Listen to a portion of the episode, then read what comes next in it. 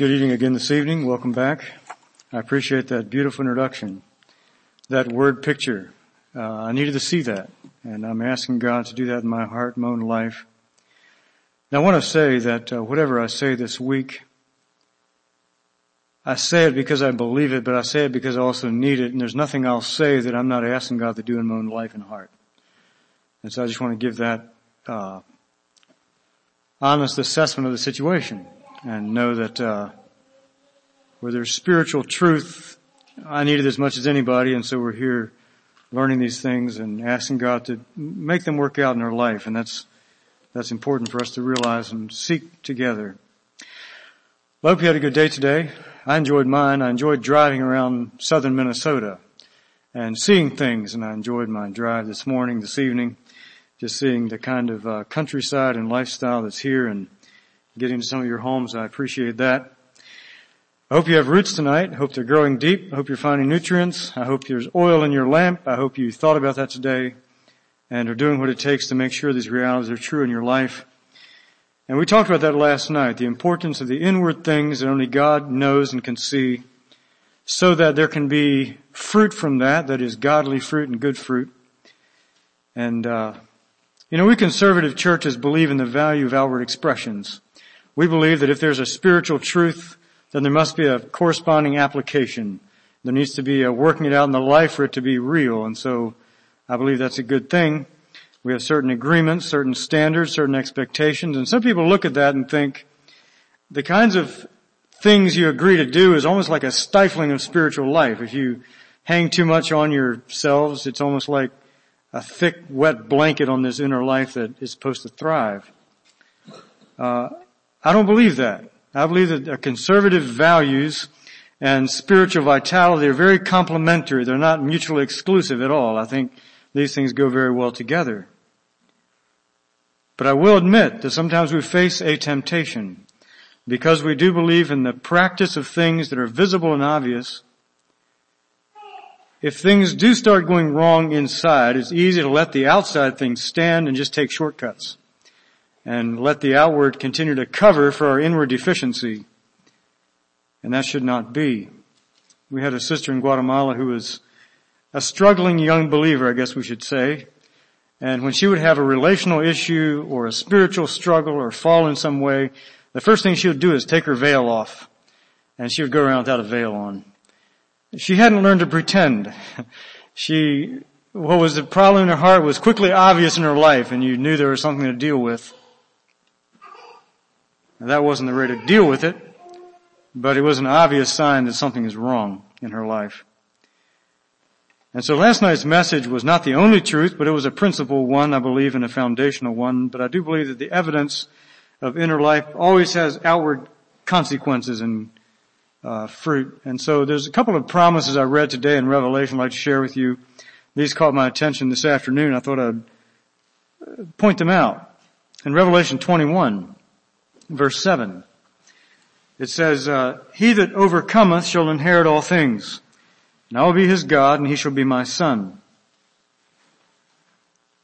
Revelation 22:14 says, Blessed are they that do his commandments, that they may have right to the tree of life and may enter in through the gates into the city. So here are two expressions and outworkings of a vital and a vibrant uh, walk with the Lord, an overcoming life and an obedient life. Both of these have to have their place in our daily walk, and these are the things that invite the blessing of God, and these are things that, well, the promise of heaven is given to such, but overcoming is how you and I handle temptations that the world throws at us. Every day we go out, every day we deal with things and issues, and either we do it in the spirit and the example of Christ, and go through it victoriously, or we fail and we become carnal and we sin and we, and we're defeated. One or the other. It talks of obedience. Obedience is how we respond to what the Lord gives us to do. Uh, principles, values, commands.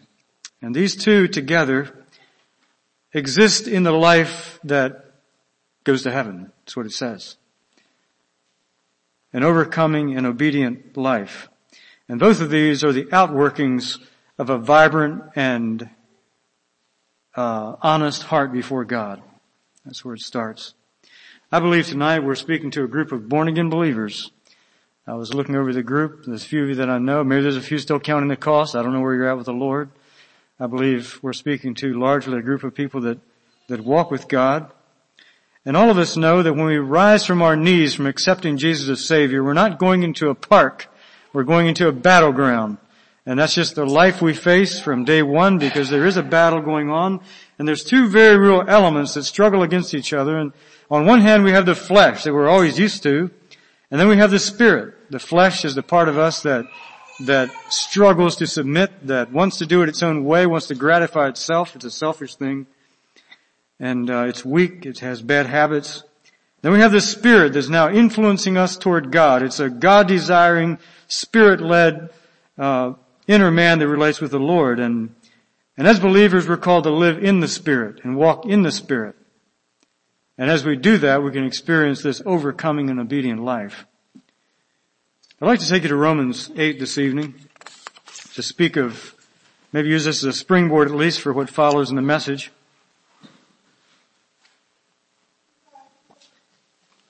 Let's go ahead and read the first 11 verses of Romans 8. There is therefore now no condemnation to them which are in Christ Jesus, who walk not after the flesh, but after the Spirit. For the law of the Spirit of life in Christ Jesus hath made me free from the law of sin and death. For what the law could not do, and that it was weak through the flesh, God sending his own Son in the likeness of sinful flesh and for sin, condemned sin in the flesh that the righteousness of the law might be fulfilled in us who walk not after the flesh, but after the Spirit. For they that are after the flesh do mind the things of the flesh, but they that are after the Spirit, the things of the Spirit. For to be carnally minded is death, but to be spiritually minded is life and peace. Because the carnal mind is enmity against God, for it is not subject to the law of God, neither indeed can be. So then, they that are in the flesh cannot please God. But ye are not in the flesh, but in the Spirit, if so be that the Spirit of God dwell in you. Now, if any man have not the Spirit of Christ, he is none of his. And if Christ be in you, the body is dead because of sin, but the Spirit is life because of righteousness. But if the Spirit of him that raised up Jesus from the dead dwell in you, he that raised up Christ from the dead shall also quicken your mortal bodies by his Spirit that dwelleth in you.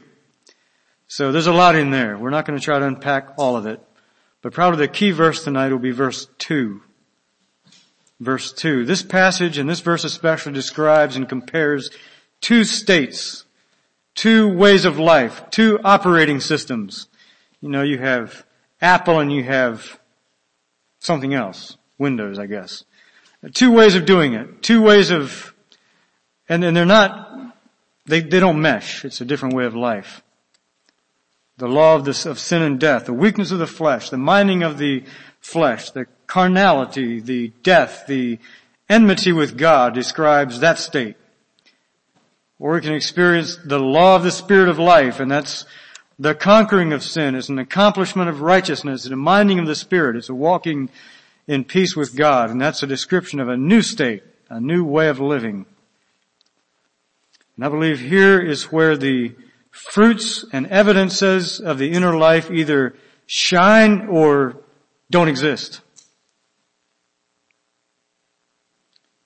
I believe that my relationship with the cross of Jesus Christ determines which law is operating in my life. And uh, it would be interesting to do a study of several of these chapters. But Romans chapter 6 discusses at great length what the cross is like and what it's for. It talks about us being dead with Christ, crucified with Christ, buried with Christ, risen with Christ, uh, reckoned dead to sin, alive to God. It's all about what the cross will do if we embrace what it means and stands for.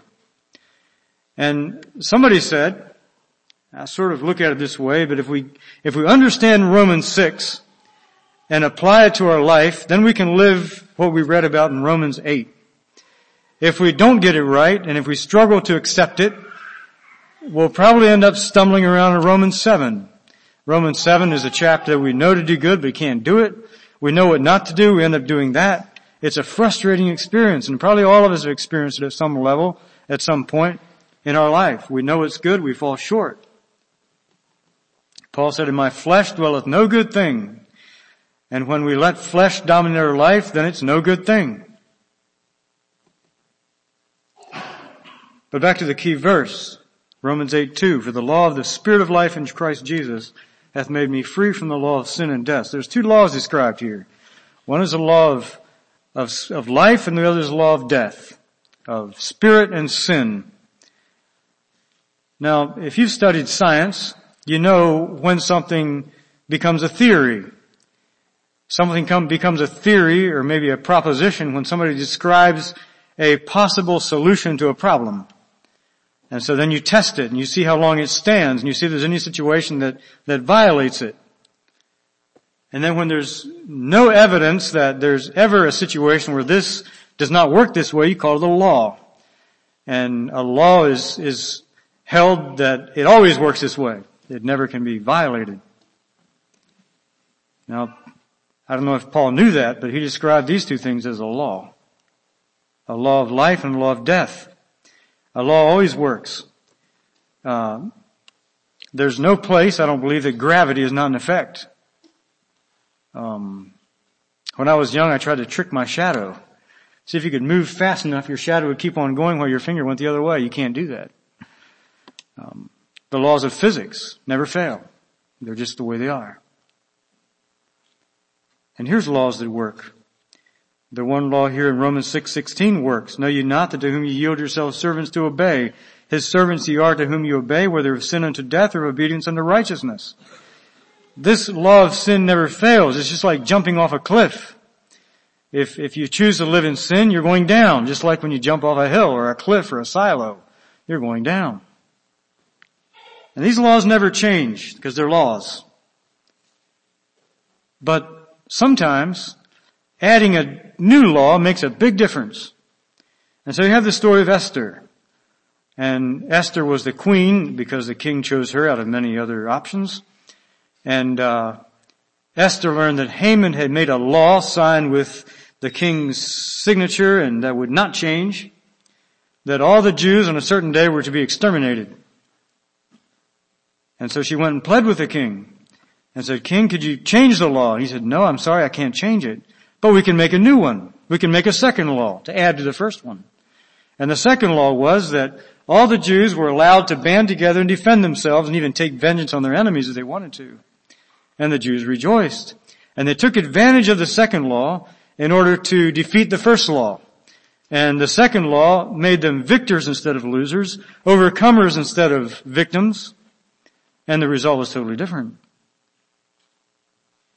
Back in the 1600s, uh, Isaac Newton described first accurately, I believe, the law of gravity. He's observed it and decided there must be something to this and described how it works. And man has been obeying the law of gravity since creation. Uh, they walked, they rode a horse, they took a boat, they uh, they had to obey the law of gravity. It always worked that way. I believe somewhere south of here was sort of a, a stopping point where settlers going west would, would hook up with a wagon team and go across the mountains all the way out to Oregon. And all the way they had to obey the law of gravity. It took a long time, four to six months to make it across the mountains with horses and wagons and oxen. But in the 1700s, another man came along called Bernoulli. I believe that's how you pronounce it. And he observed a different principle. And this principle works this way. The faster a fluid travels in a certain direction, the less the sideways pressure that it exerts. For instance, if you have a, a pipe in your house carrying water and all the faucets are turned off, you might measure the pressure in that pipe. That's what is it, 40 or 50 pounds per square inch? I don't know what you keep your pressure tank at. But the moment you turn a spigot on and the water starts moving this way, the pressure it's exerting sideways reduces. It gets less. And so you turn the spigot back off, the pressure pops back up and you go faster, then there's less pressure. And so the Wright brothers got a hold of this concept and they designed something. They designed a wing that was flat on the bottom and curved across the top so that as this moves through the air, the air has to travel faster across the top than across the bottom, which exerts less air pressure here than here. And they took that and put an engine on it and flew it. And for the very first time, uh, there was a principle that overcame the law of gravity. And uh, it doesn't mean that gravity stopped working. Gravity works just as good as it did before. But there's a second principle that allows for the gravity to be overcome. Now if you would stop that law, stop applying that up in midair, gravity would quickly take over. And uh, I had a beautiful flight from Roanoke to Rochester.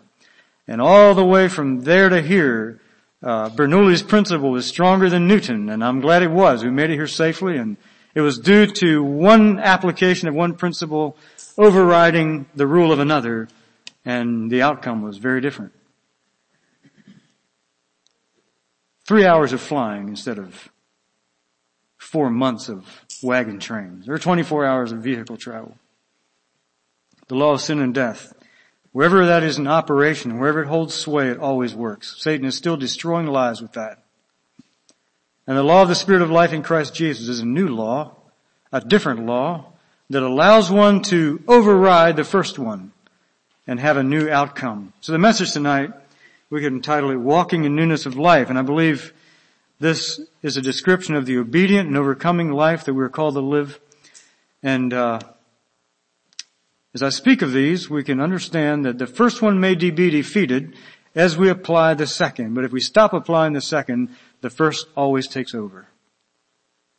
I'd like to invite you to Ephesians this evening. I'd like to talk about both of these laws, and uh, here's where we find some description of that first one, Ephesians 2, 1 to, 1 to 3. And I'd like to use this to help us understand, even though this is past tense, I believe for the believer, this is also a good description of the ways that the law of the spirit of, the law of sin and death operates in the world today and in our own lives if we allow it to. And uh, I would like to spend enough time describing this to help us understand what it is that the law of the Spirit of life in Christ Jesus helps us overcome. And too many people claim the, the Spirit of life while living in these things. And I would like to just help us understand the law of the Spirit of life is what helps us live above these things and in victory over these things. That's what Jesus meant it to mean. Let's read in Ephesians 2, 1 to 3. And you hath he quickened who were dead in trespasses and sins, wherein in time past ye walked according to the course of this world, according to the prince of the power of the air, the spirit that now worketh in the children of disobedience, among whom also we all had our conversation in times past, in the lusts of the flesh, fulfilling the desires of the flesh and of the mind, and were by nature the children of wrath, even as others. So there's a few things here we could point out. We'll mention at least two this evening and get us a grasp of this. It speaks of the course of this world. And uh, like everybody else, we were part of that current. We were part of that uh, movement, that uh, that grip of that entity. And the course here is like a direction. It came from somewhere. It's going somewhere. And I'd like to suggest that the society around us, whether you live in Virginia or Minnesota, is not consistent or constant. Uh, the moral standards and the things they, the lines they draw between right and wrong are neither consistent nor constant. They, they change, they move. Uh, and you can see that in various examples, but morality, for instance, uh, indecency in public is one thing at Walmart, but something totally different on the beach. Um, even if it's the same people that were here and now out there, or there and now here. There's a line they draw between what's there and what's here. Uh, human life, not many days at all separate uh, legal abortion from murder. There's, they drew a line there. And so on. And these things don't stay the same. They move. Uh, what was true last year might not be true next year. There's always a pushing, a movement, a change in, in where these things are. Uh, some of you might be old enough to remember what happened in the 60s and 70s and when the Beatles came on the scene and Elvis Presley was around and some of the shocking uh, new kind of music and the new way of presenting themselves and this was so bad in those days that some countries outlawed them altogether. Some TV shows only show him like from the waist up. They wouldn't even show the whole person. And this music was considered shocking. And so today if you go into a store and you hear the Beatles playing over the loudspeaker, you would listen and say, that's almost, almost nice compared to what's typical today. And it's not that they've changed, it's because society has changed. And things have gotten so much worse that that seems almost tame in comparison. Um, the same thing goes in the society's acceptance of uh, expressions of sexuality. Back in the 1970s, there was a the first Supreme Court case regarding homosexuality came before the court, and it was dismissed with a single sentence ruling. We're not going to, I don't know what the sentence was, but very short ruling and it was tossed out. And now we're here many years later and state after state is caving. The acceptance level is just becoming more and more prevalent. What happened? It's because society used to be here, now it's here. And so the morality changes. It's, and if you step back and look at it, it's a current, it's a river, it's a movement, it's not staying the same. Now scripture describes Satan as the God of this world. I believe he's influencing the course of this thing. And I believe that this river of society is where the law of sin and death operates. It describes that as part of this sin package here. It's where it operates. And, uh, people are just used to being carried along in it. What used to be shocking is no longer shocking. What used to be unacceptable is now totally fine. This affects us as a church. When I was young, I grew up beside a river, and the river was quite calm there, and if you would walk up to it and look at it, you might think it could be a lake. It's not, it's not obviously a real fast current, but you stop and look, things are moving in it. The foam on top, the leaves on top. There's obvious movement if you watch it. It's going past you.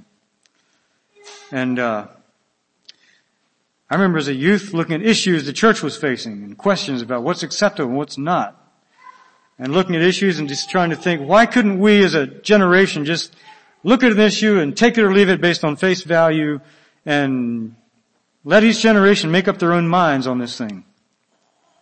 What's the big deal? Where's the danger? But the longer we watch it, the longer we look at it, the more we realize the thing that looks like a singular issue is part of a bigger package. It's part of a, it's like a, a still photo of a moving thing. And so we're looking at it with a perspective this big, and some of you older people have a perspective this big, and God has a larger one still. And I watched uh, the music in our youth group and how it changed, beginning from a certain thing and graduating to something else, then going to something different. And there's a pattern to it, a direction to it. I was at one church a long time ago and I sat there and compared a little bit, covering size. Mother, daughter, mother, daughter, and 100% was larger, smaller. It's just the way it was. And, uh, I was seeing a snapshot of a moving thing. That's what it seemed like to me.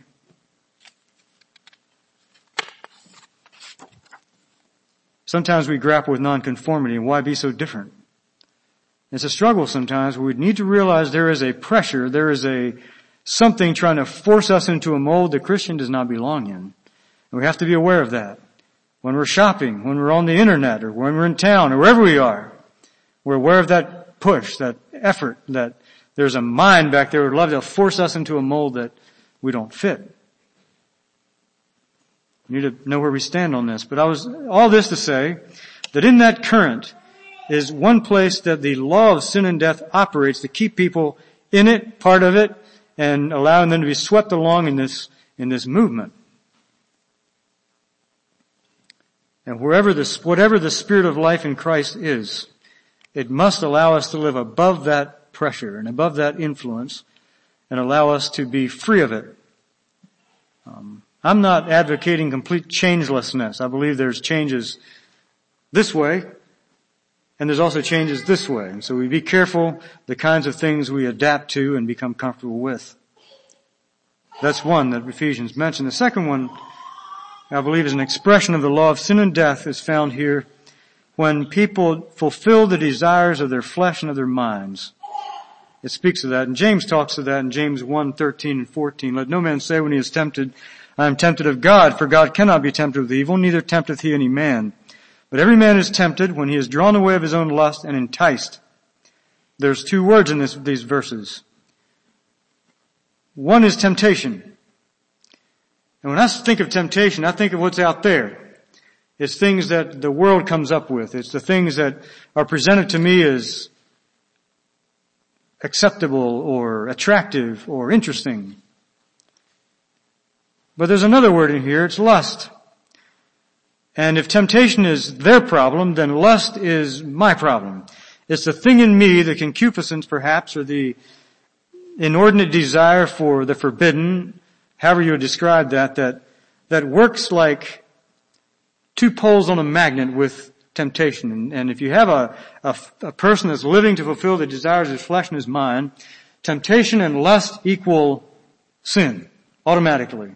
There's like a unavoidable connection because there's no resistance to it. It's like this automatic fulfilling of the desires of the flesh and of the mind. The law of sin and death when this is in operation, the temptation from without, the desire within, leads a person into sin and bondage. When that, when that pattern repeats itself often enough, it's no longer a single decision. It's more of a, a foregone conclusion. It's more of a, a pattern that will very hardly be broken. Uh, Jesus describes this way in John 8:34, "Verily, verily, I say unto you, whosoever committeth sin is the servant of sin." The servant doesn't get to say anymore what he does and what he doesn't do. He has a master that tells him, and so he does it. There's a principle here. We're free to choose a master. After that, we can't choose an outcome. So there's slavery. And when sin is no longer a choice, but a response that's what I would describe as bondage to sin. Bondage to sin. And so I hope you're not in bondage to sin. I hope when you face a temptation, you're free to make up your own mind. I hope you're free to decide, do I or don't I? Some people aren't. They're at the point in their life when it's, it's a slavery, it's an addiction, it's a bondage to it. So here's Brother Dennis, and I trust Dennis. And I believe if we would put him in a room and have an open bottle of Jack Daniels on the table, and he would sit there, we might know the outcome. But would he be tempted? I don't know. Maybe he'd be a little curious. You know, never tasted this before. What would it be like? Uh, other people seem to like it. Maybe it tastes like the barbecue sauce, or maybe it tastes like, you know, it's a uh, down Tennessee. They think it's pretty special. But knowing Dennis, uh, his decision-making powers will kick in. He'll think, what's the consequences if I try it? What's the consequences if I don't? And he will be able to say, you know what, it's not worth it. I'm not going to touch it because I know it's just not the best for me and it's not God's will for my life. But I know some people that if they were put in a situation like this, there's no deciding to be made. Their decision was made a long time ago. They've, they've done it often enough and they've been doing it long enough that it's just this coming together of lust and temptation its like this, this pool that is beyond their power to stop. And they know the, the pain of a hanger, and they know the, the, the, the difficulty and the consequences, but they do it again. That's bondage.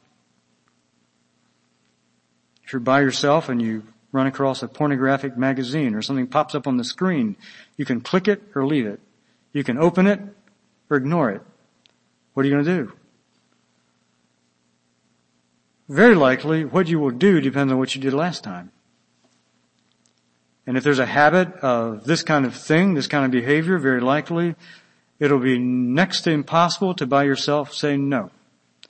If you're a thinking person, if you're a free person, if you're operating in the spirit of life of Christ, you'll look at it and say, what are the consequences if I do? What are the consequences if I don't? The temptation might pull pretty hard. You might be extremely curious and tempted.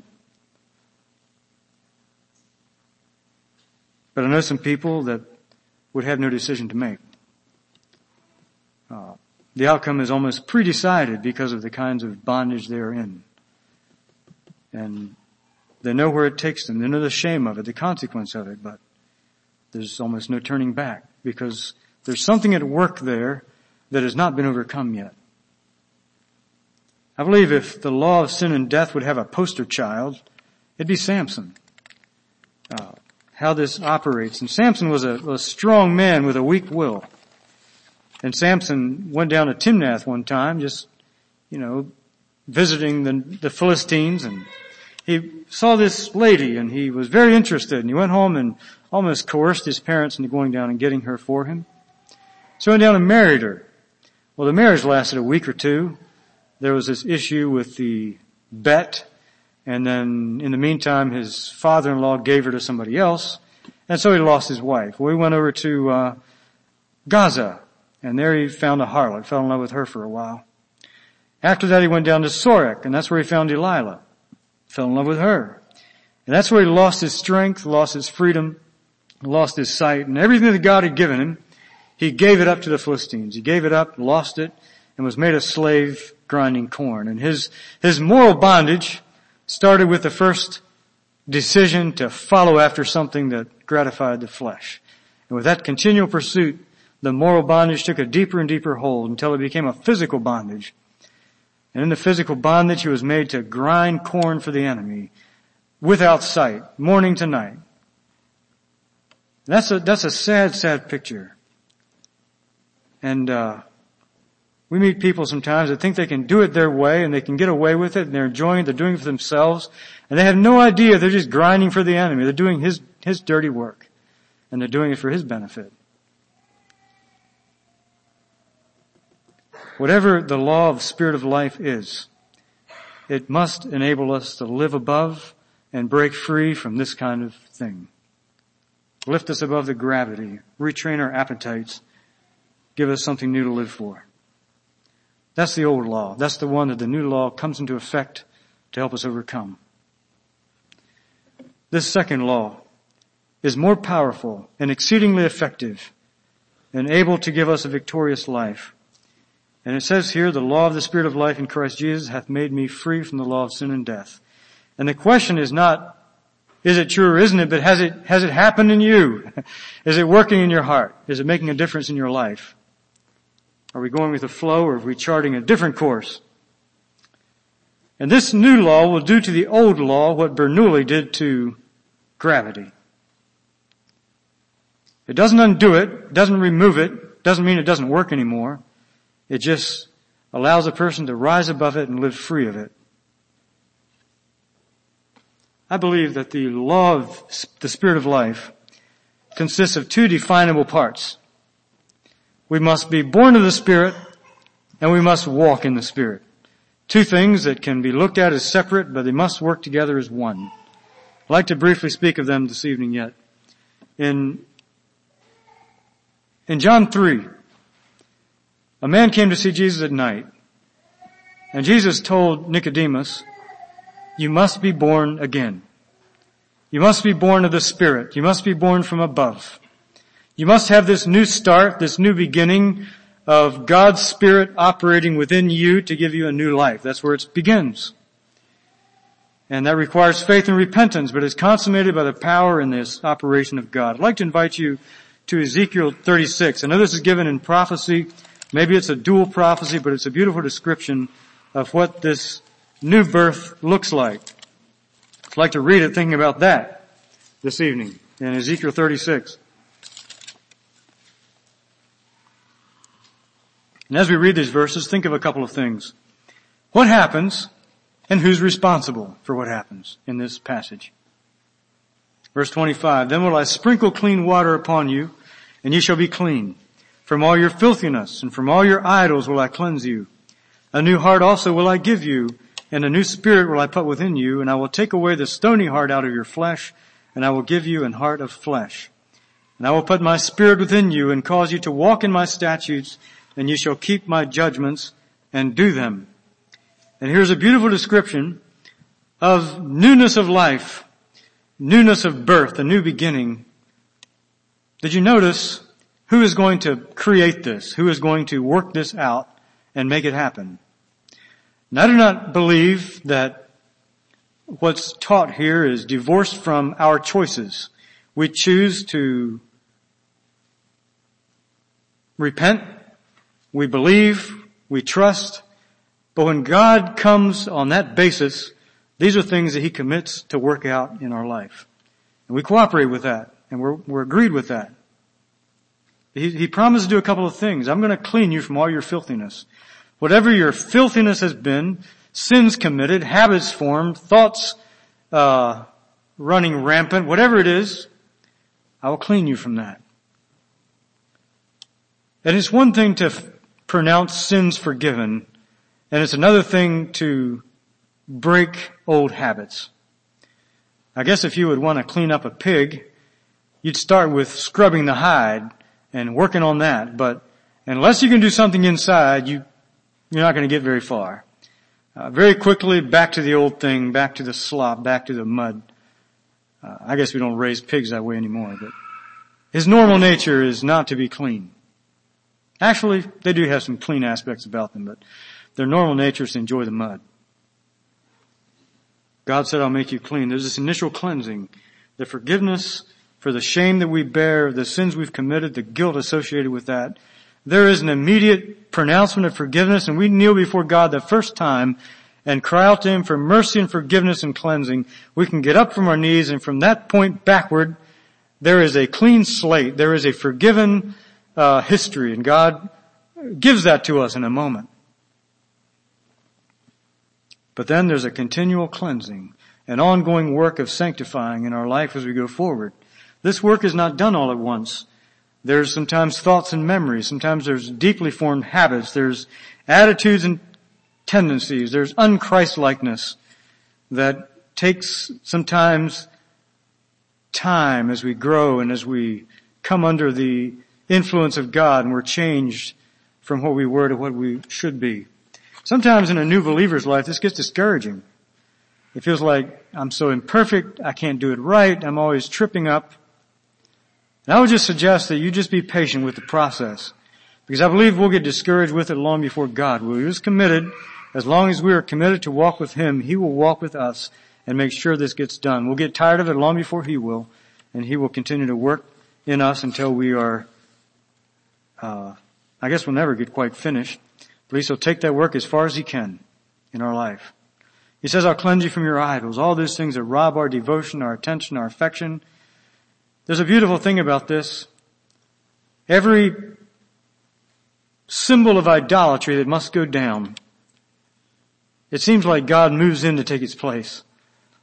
And instead of losing something we thought was important, we gain something that is much deeper in value. And God wants it like that. Sometimes we say, Lord, we want more room for you and we want more, more of you in my life.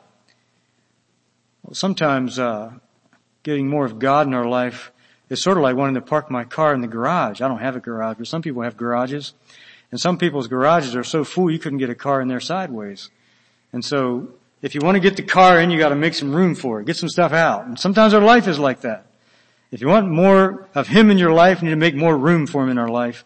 And that, that touches the whole subject of idolatry. I'll give you a new heart.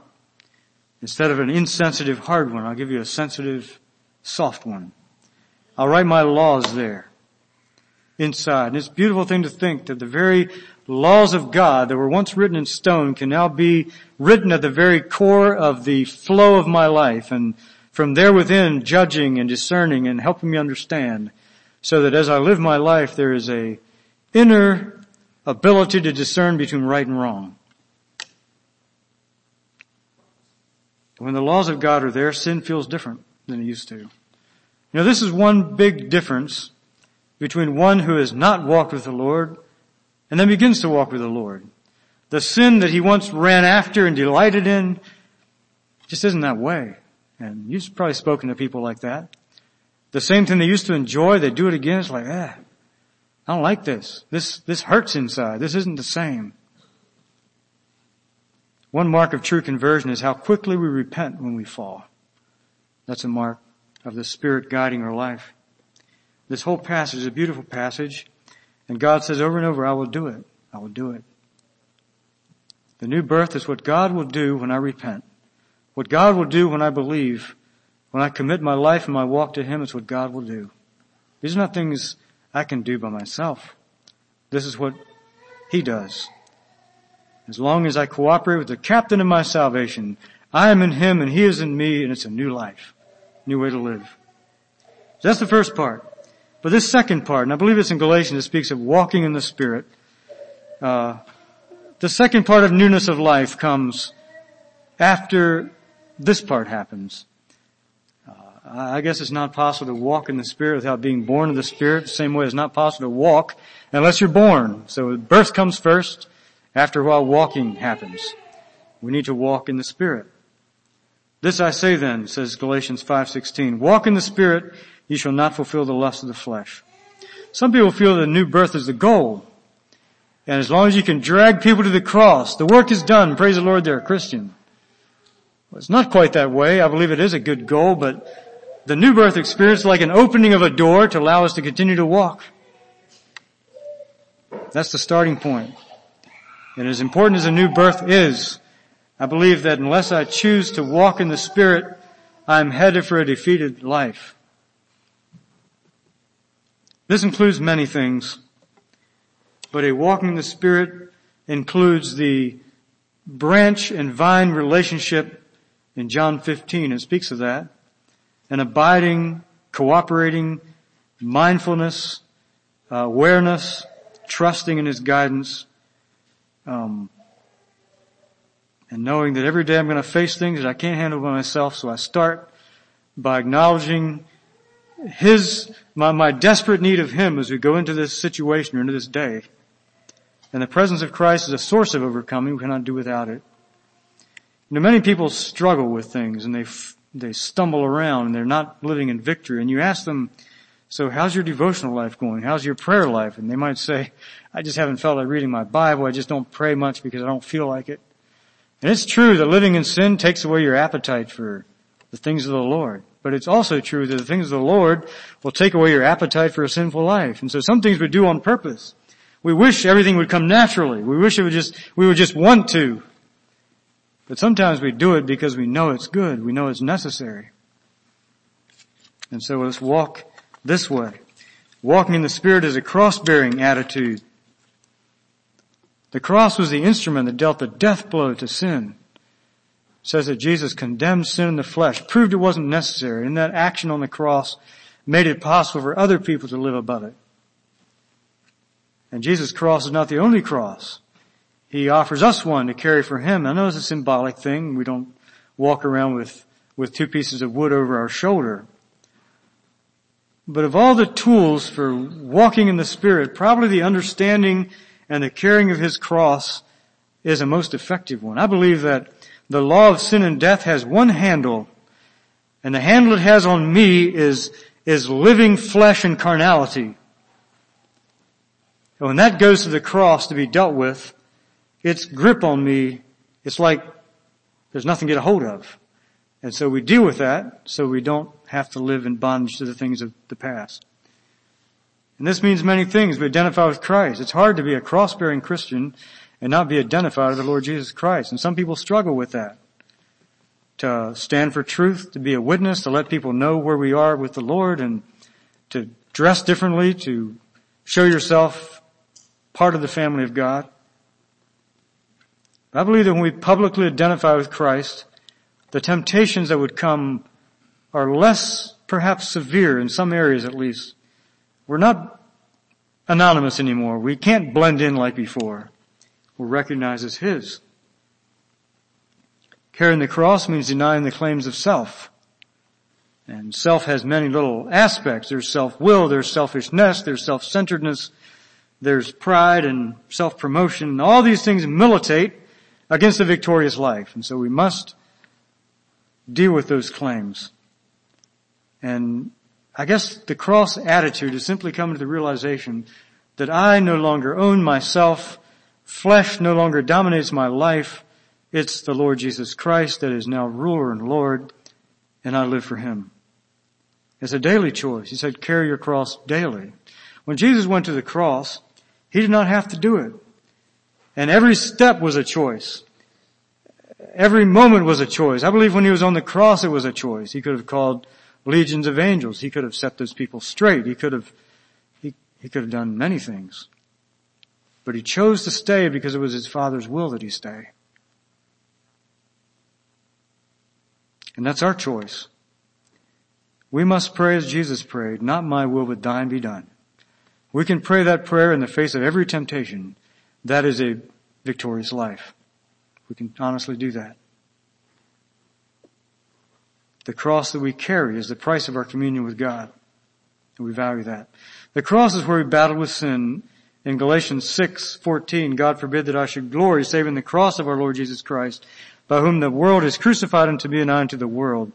So think of the cross as a gravestone of a double funeral, and there it is. The world is buried on that side and I'm buried on this side and I am dead to the world, so it no longer recognizes me as one of its own. The world is dead to me. I no longer run after it. I no longer uh, desire it or trust it. And so when temptation comes, we go back and remember. When failure happens, we go back and renew the commitment, the vows there. When I struggle, that's where I go to cry out for help.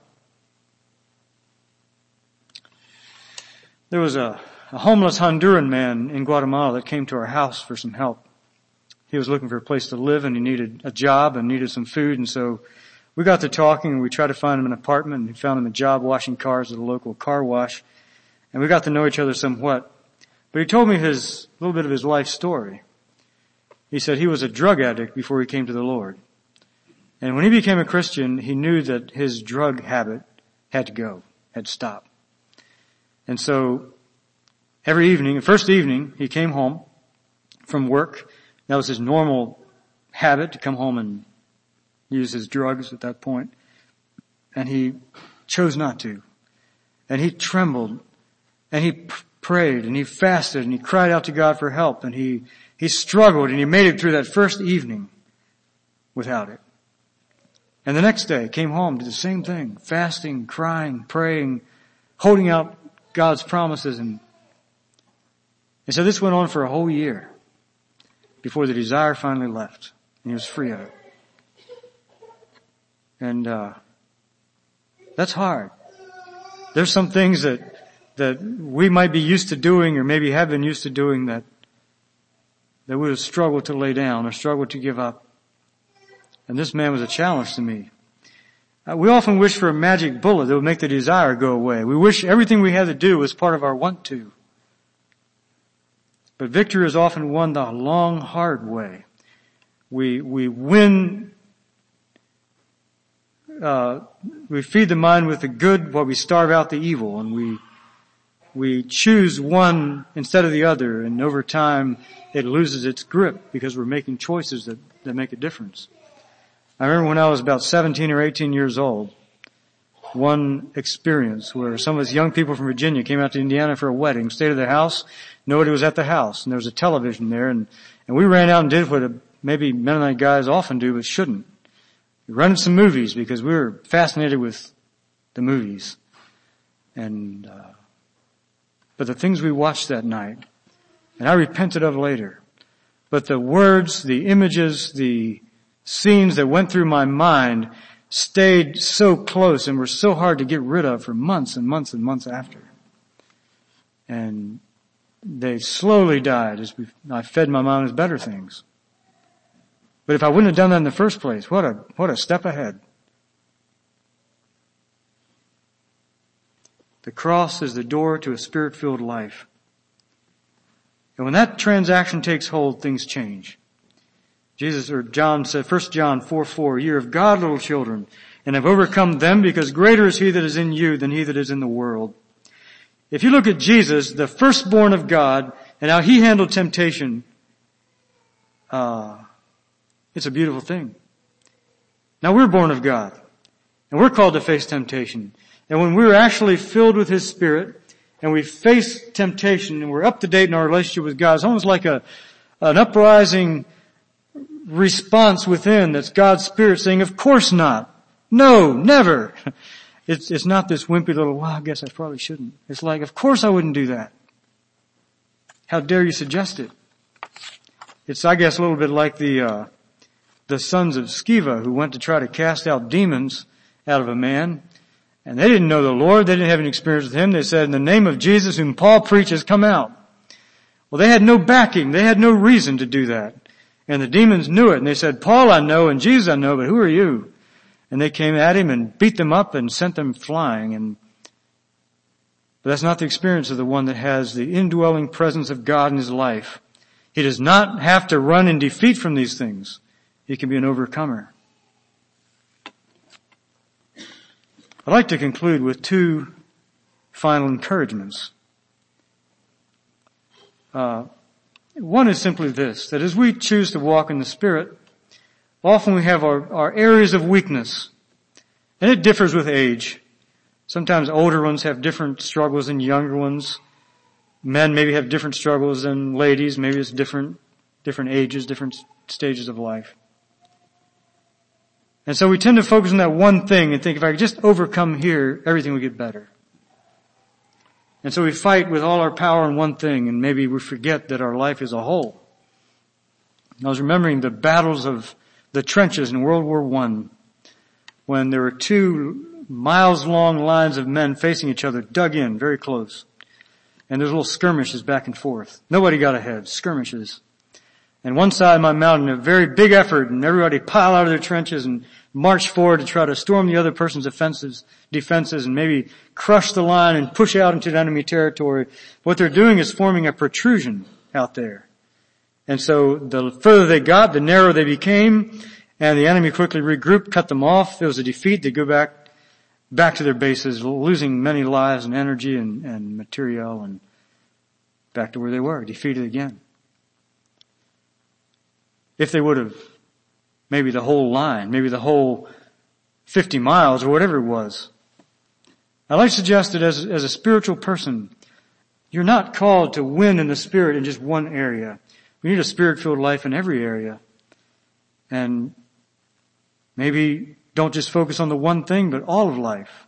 What about eating habits? What about rising habits? What about devotional habits? What about uh, all these other areas that form part of our life anger, bitterness, forgiveness. There's many things. And so we, we look at this as a whole and we want God's Spirit to work in the whole so our life can progress forward as a whole together and not just uh, be defeated in one area over and over. Second thing that I find encouraging, Zac Poonen was a preacher from India and he said, sin is like sickness and holiness is like health. Then how healthy do you want to be? You know, if you have leukemia, you're going to tell the doctor, well, 50% is pretty good. I like to try for 50%. Or cancer or something else. No, we say we want to go for 100%. We want to make sure we're completely healed, as healed as possible. Paul wrote, but now you put off also all these, anger, wrath, malice, blasphemy, filthy communication, out of your mouth. That's like saying, I want you to be free from all leukemia, all cancer, all coronavirus, all stomach ulcers, all diabetes, whatever. God's will for our life is spiritual health. Free from sin, servants of righteousness. God said, be holy as I am holy. He wants us to be healthy like He is healthy because sin is illness. It's spiritual sickness. And there's two laws at work tonight. The law of sin and death and the law of life in Christ Jesus. We'll never find victory over the first until we learn to implement the second. That's the only one that can possibly produce an overcoming life. Just like there's no way to fly except that Bernoulli's principle makes it work. I guess you could use a blimp. Different laws in effect. I believe that our battle against the spiritual gravity will probably continue until the day we die. It's just an it'll be an ongoing struggle. And the question is not, is it true in your life that the law of the life in Christ Jesus makes me free? But is it true in your life? That's the question you need to ask. Let's bow our heads for prayer. Our Father in heaven tonight, we just thank you for this truth in scripture you've pointed out to us. We do not need to live defeated. We can live victorious. And I just pray that in this place you might reign supreme and you might lead us all and show us the path through the cross to a victorious life. Whatever our weakness is, whatever our struggle is, help us to find peace and freedom. We pray this in Jesus' name. Amen.